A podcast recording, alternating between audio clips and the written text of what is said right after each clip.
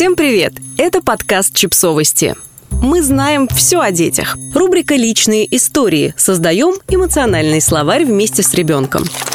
Эмоциональный словарь помогает нам понять, что мы чувствуем, и дает нам подсказки о том, что нам нужно делать.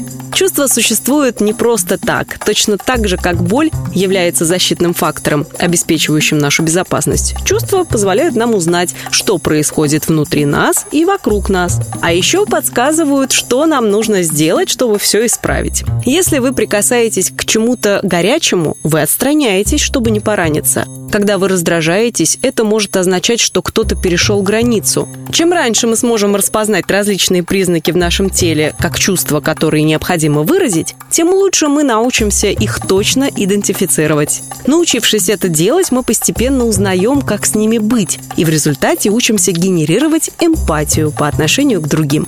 Выразить эмоции словами трудно всем, но особенно детям. Поскольку словарный запас ребенка недостаточно развит, у него может не быть слов, чтобы описать разницу между разочарованием и раздражением или страхом и нервозностью. Однако ребенок может указать на картинку, которая визуально представляет нужную эмоцию. Рисунки можно использовать, чтобы помочь детям распознать стадии эмоций, улучшить свой язык эмоций, развить эмоциональный интеллект и дать детям возможность увидеть, что у них есть выбор для управления своими эмоциями.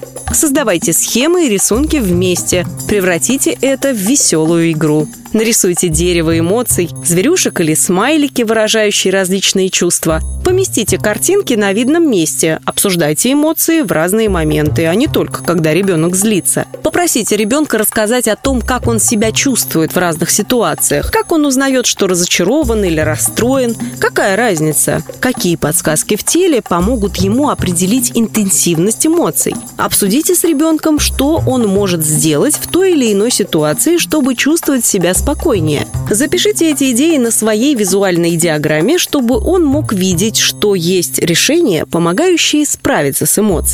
Такой способ помогает детям увидеть, что они не беспомощны, что они способны управлять своими чувствами. Идеи, которые вы используете для успокоения, будут различаться в зависимости от того, о какой ситуации вы говорите. То, что ребенок может делать в школе, будет отличаться от того, что он может делать дома. Тем не менее, основная задача в том, чтобы придумать как можно больше идей. Будьте изобретательны. Если, когда ребенок злится, ему хочется бросать вещи, напишите список вещей, которые можно бросать. Скомканная бумага безопасна и помогает выплеснуть злость, хотя потом ее придется убрать, когда злость пройдет.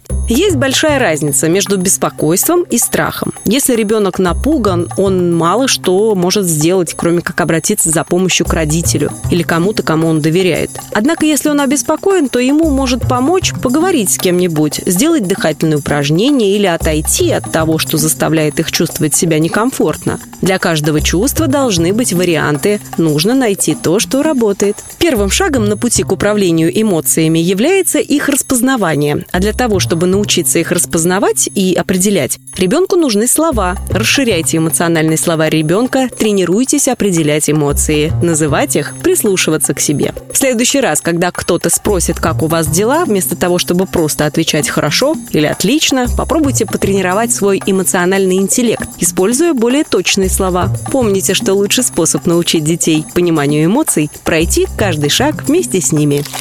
Подписывайтесь на подкаст, ставьте лайки и оставляйте комментарии. Ссылки на источники в описании к подкасту. До встречи!